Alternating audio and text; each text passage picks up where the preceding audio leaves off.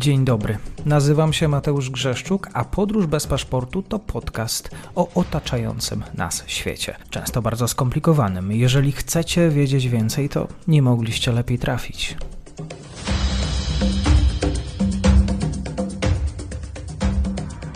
Partnerem odcinka jest Oanda, TMS Brokers, dom maklerski obecny na rynku już od ponad 20 lat. W opisie odcinka znajdziecie link do aplikacji, w której możecie otworzyć konto maklerskie i grać na giełdzie, a wcześniej potrenować na koncie demonstracyjnym. Jeżeli otworzycie konto za pośrednictwem tego linku, dostaniecie na start książkę o tematyce inwestycyjnej. Zapraszam, Mateusz. Dzień dobry Państwu, dzień dobry wszystkim słuchaczom. Wielka przyjemność, bo ze mną dzisiaj jest Maciej Korowaj, podpułkownik rezerwy Maciej Korowaj, z którym będę rozmawiał o sytuacji na Bliskim Wschodzie oraz na wschodzie, naszym bliższym ukraińskim. Kłaniam się, dzień dobry, bardzo mi miło. Witam, witam wszystkich, dzień dobry.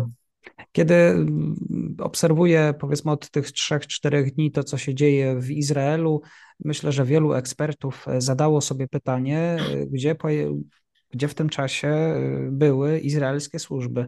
I przyznam, kiedy pojawił się wątek Mossadu i izraelskich służb, od razu pomyślałem o tobie. Ciekaw jestem, jakie masz, e, jakie masz wrażenia, jakie są, jaka jest twoja opinia na temat skuteczności izraelskich e, służb wymiaru bezpieczeństwa. Jak to się stało, że Izrael na coś takiego pozwolił? Mm, jeśli chodzi o działanie służb e, izraelskich, może na tym poziomie taktycznym, e, e, to ja uważam, że tam nie, nie było jakichś wielkich zmian. Tam służby działają odpowiednio. Chociaż były takie, metody, były takie przesłanki, że mogły być osłabione, ale tutaj nie mam, nie mam pewności. Zakładam, że tutaj na tym poziomie mm, wśród Mossadu i i służb też oczywiście wojskowych, wojskowych e, izraelskich, to tam poziom ten działań operacyjnych był wysoki. To jest jedna z najlepszych służb tak naprawdę. E, problem polega na tym, że e, to, co zbiorą świetnie działające służby operacyjnie, musi, musi zostać przeanalizowane, musi, musi zostać dystrybuowane do organów decyzyjnych. I tutaj widzę pewien problem. E, przede wszystkim e, w, w niedokończonej reformie pewnych struktur na poziomie właśnie mm, operacyjno-strategicznym. Tam te sztaby były troszeczkę mm, przetrzebione. Raz e, reformą, dwa sytuacją polityczną.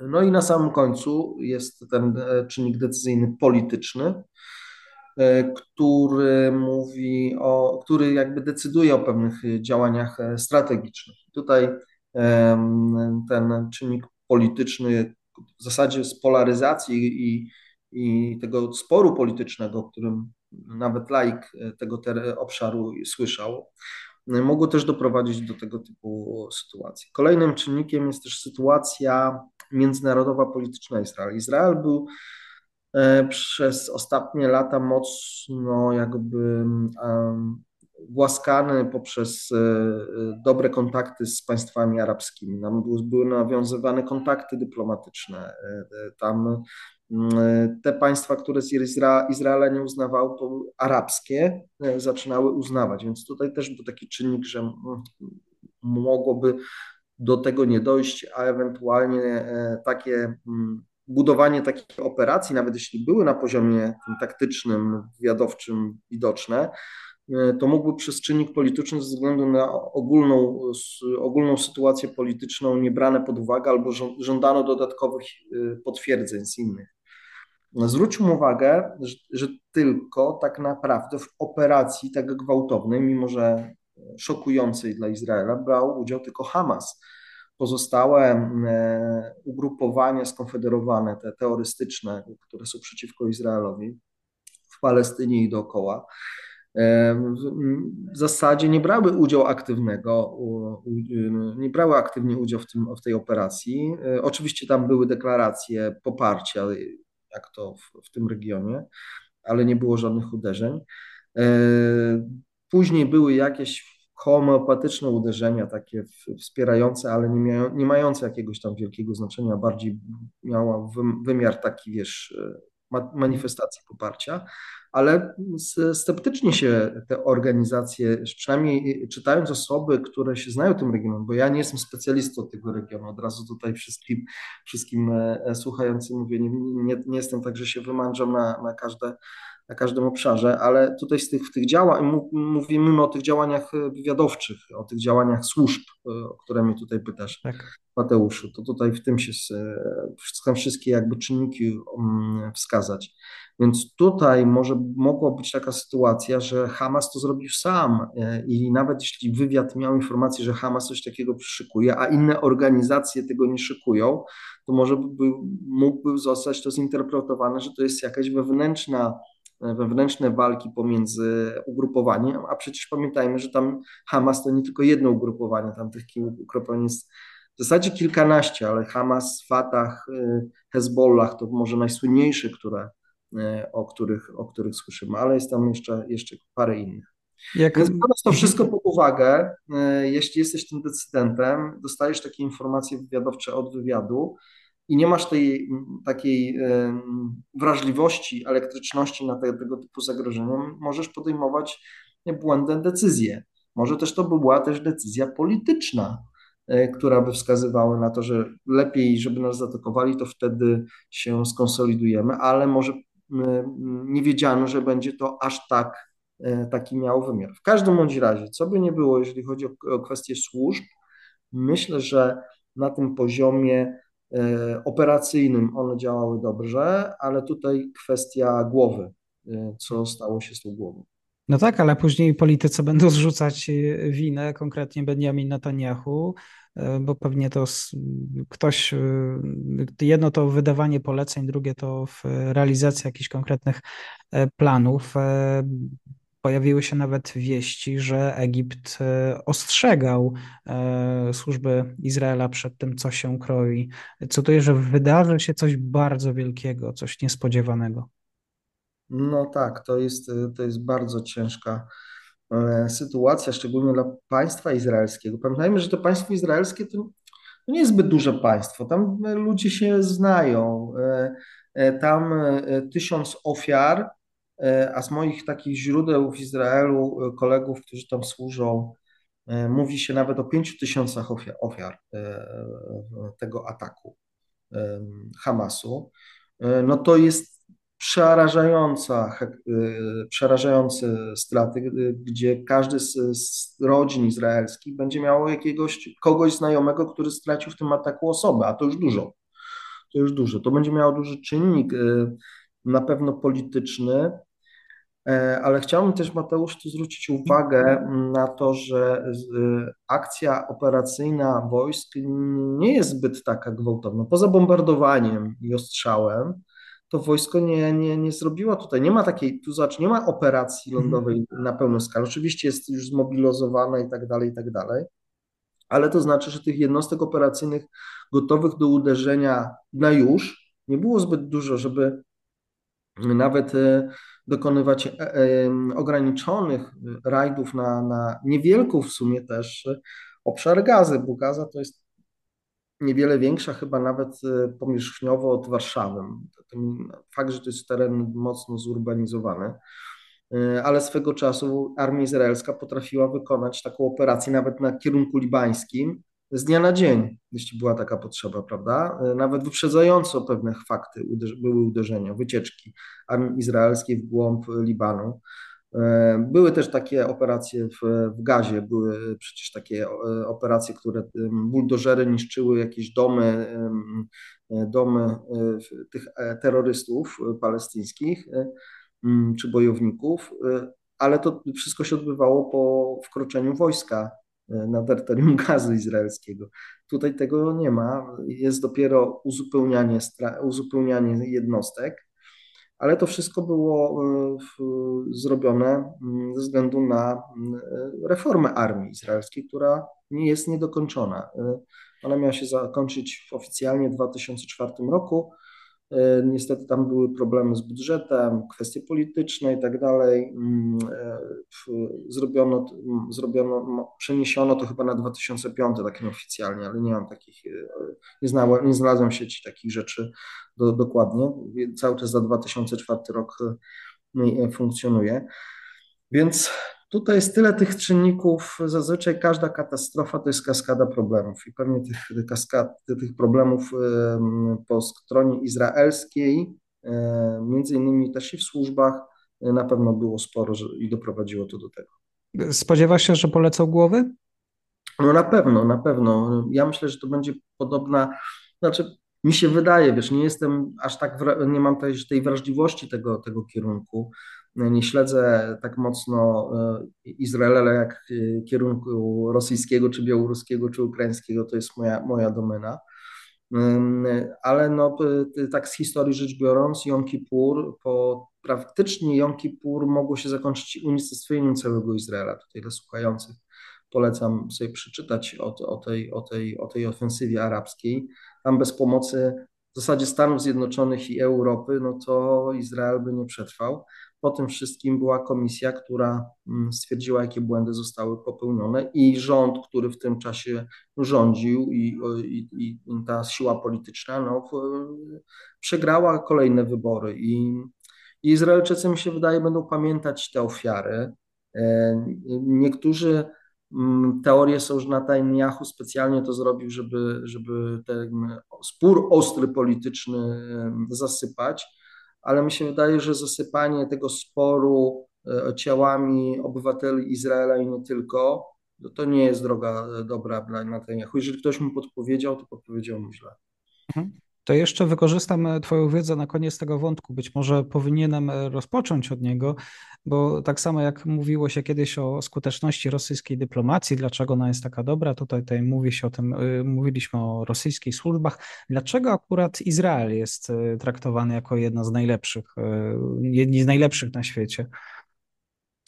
E, przede wszystkim bardzo dobre szkolenie, e, szkolenie specjalistów działających operacyjnie. Tam są odpowiednie nie, nie, będę zdradzał pewnych czynników, które, które wiem, bo bym też swego czasu gdzieś tam uczestniczyłem w jakichś szkoleniach z, z tymi ludźmi. Mm, to są odpowiednio praca operacyjna na poziomie takim taktycznym, specyficzna do danego regionu.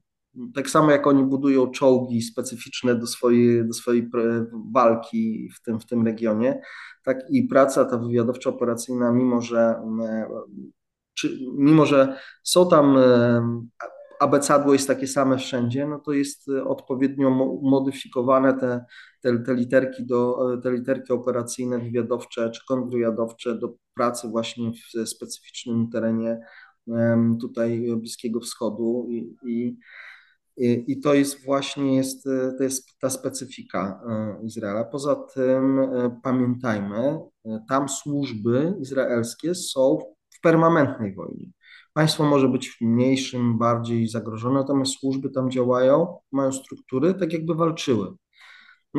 A nawet swego czasu Izrael miał e, struktury wywiadowcze i te specjalnie zbudowane, tak jakby nawet mógł działać pod okupacją e, swego czasu, ale to dawne dzieje.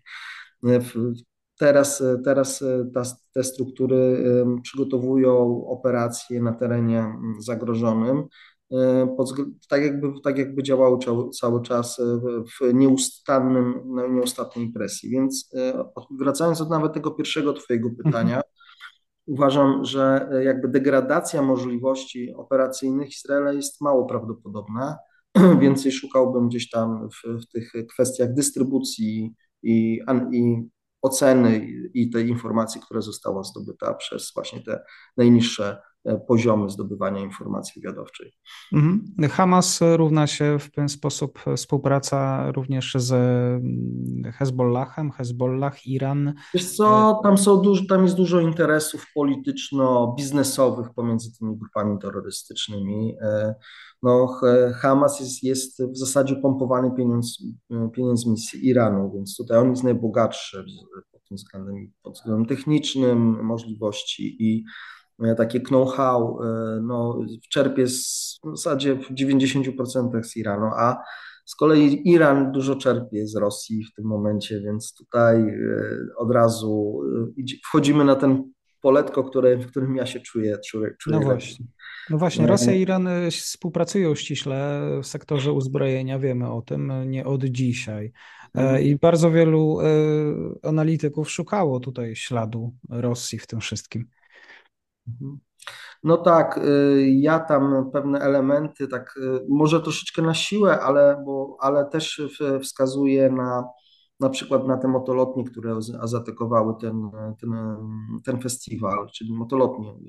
Terroryści, którzy wykorzystali motolotnie do przemieszczenia się prawie 15 kilometrów w głąb Izraela, żeby dokonać rajdu na bawiących się ludzi, tam dokonać masakry no to, to stwierdzi, tutaj pokazywałem, że tego typu operacje ba, w zasadzie instytucjonalne były, były przygotowane i prowadzone, są jednostki nawet przygotowane w Rosji i Białorusi, które wykorzystują te, tego typu techniki desantowania.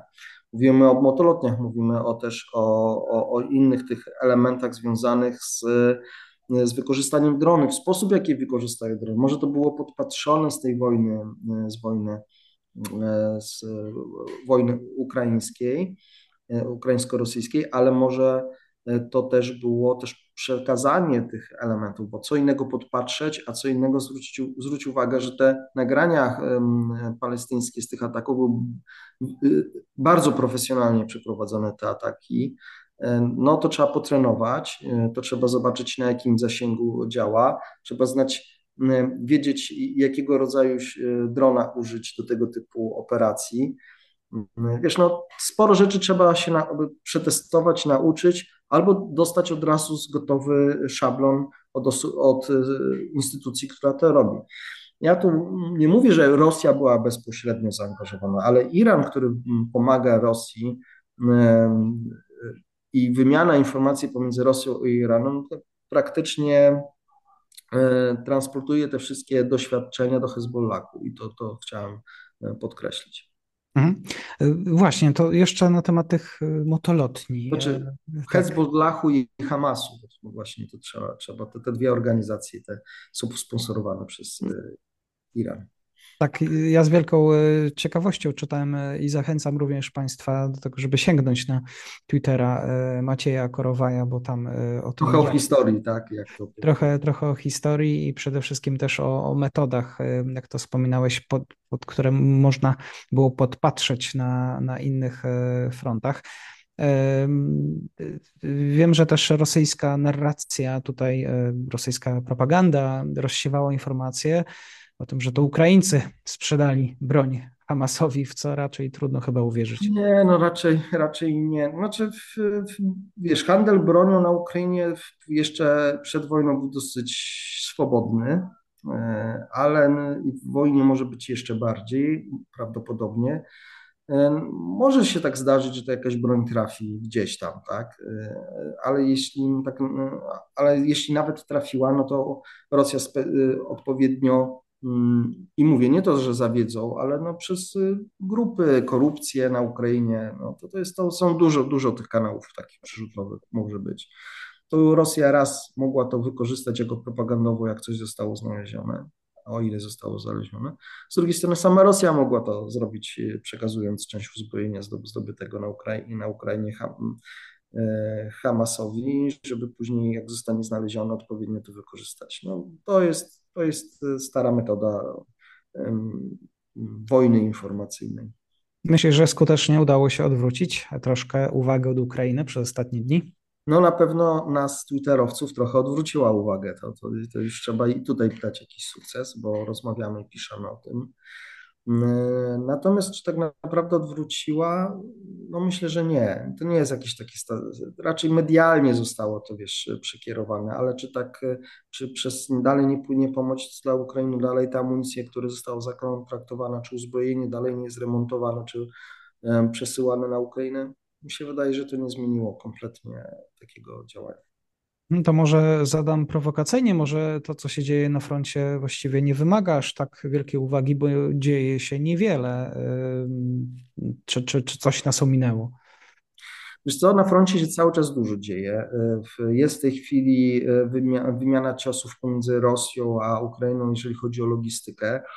Rosja miejscami lokalnie wygrała przewagę powietrzną, ale co ciekawe, ta przewaga powietrzna nie została przełożona na jakieś kontrataki, które pozwoliłyby wypchnąć Ukraińców z zajętych terenów. Co ja to odczytuję jako utratę przez Rosjan w nawet strategicznym wymiarze, nie tylko taktycznym, no może taktycznym mniej, ale takim operacyjnym, strategicznym wymiarze na pewno, możliwości prowadzenia działań ofensywnych. Bo zobacz, e, były takie ataki na e, bo, e, lotnictwa w zasadzie, nie rakiet, ale lotnictwa na 50 kilometrów w głąb ugrupowania ukraińskiego. Oczywiście nie, nie, nie takie cały czas, ale miejscami były, tam gdzie mogli sobie Rosjanie pozwolić ze względu na słabość, u, słabość u ukraińskiej obrony przeciwlotniczej. To dziwne, nie, nie to przez zniszczenie tej obrony przez Rosjan, ale przede wszystkim przez brak amunicji przeciwlotniczej albo y, dosyć słabe rozmieszczenie te, tych, tych, tych systemów z, z różnych przyczyn. E, pamiętajmy, że ta wojna trochę trwa i ten sprzęt też trzeba eksploatować, przeglądy, robić i tak dalej. E, tutaj Rosjanie wykorzystali tą możliwość. W zasadzie ofensywę ukraińską najbardziej powstrzymuje ta, te lotnictwo, które bombarduje i tam najwięcej strat zadaje. Bo artyleria okazało się, rosyjska też została odrzucona w linii frontu. E, e, z kolei Ukraińcy odrzucili całkowicie marynarkę wojenną Federacji Rosyjskiej od portów na Krymie. To jest niespotykane, prawda? Także tutaj cały czas, y, Mateusz, coś się dzieje, tam mhm. nie wiesz, tam my tylko po prostu y, z, zmieniliśmy patrzenie z jednej y, dziurki od klucza na drugą i już nie, nie widzimy, co się dzieje w tamtym pokoju. Ja cały czas częściej patrzę tylko i wyłącznie przez jedną tą na, na, na, ten, na ten konflikt ukraiński, bardzo szczegółowo. E, no i tutaj nie widzę, a wręcz to jest inna faza walki w tym momencie. Przygotowanie do tej zimowej, do tej zimowej operacji ale cały czas Ukraińcy e, naciskają na całej długości, prowadzą działania, które szukają tych luk. E, Rosjanie są w trakcie rotacji jednostek, co im to przeszkadza. E, walą jedni i drudzy po swojej logistyce. Rosjanie budują nowe drogi kolejowe, które mają przygotować w ogóle kierunek tutaj zachodniego z Zaporoża na zimę, bo to jest naj, najbardziej taki teraz głodny kierunek, jeżeli chodzi o logistykę. Brakuje ciężarówek.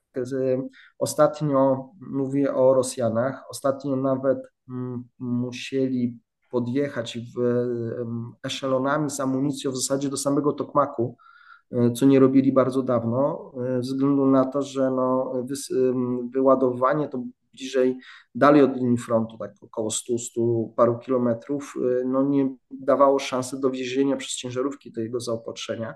Więc zaryzykowali mm, transport e, do samego, w zasadzie pod sam front, no i zostali ukarani, bo e, zbombardowano, e, Ukraińcy bombardowali ten, ten cały mm, eszelon w trakcie rozładunku w zasadzie gdzie nie dość, że stracili całą amunicję na wagonach, y, stracili wagony, które są też bardzo cenne, jeszcze stracili te ciężarówki, które były przygotowane do załadunku, więc tutaj była po prostu hekatomba, jeżeli chodzi o możliwości, y, o, utratę możliwości logistycznych, w takim wymiarze można powiedzieć do operacyjnym na, na tym kierunku. Więc tutaj się cały czas dzieje, tylko my o tym po prostu nie piszemy może ze względu na, to, na ten konflikt izraelsko-palestyński.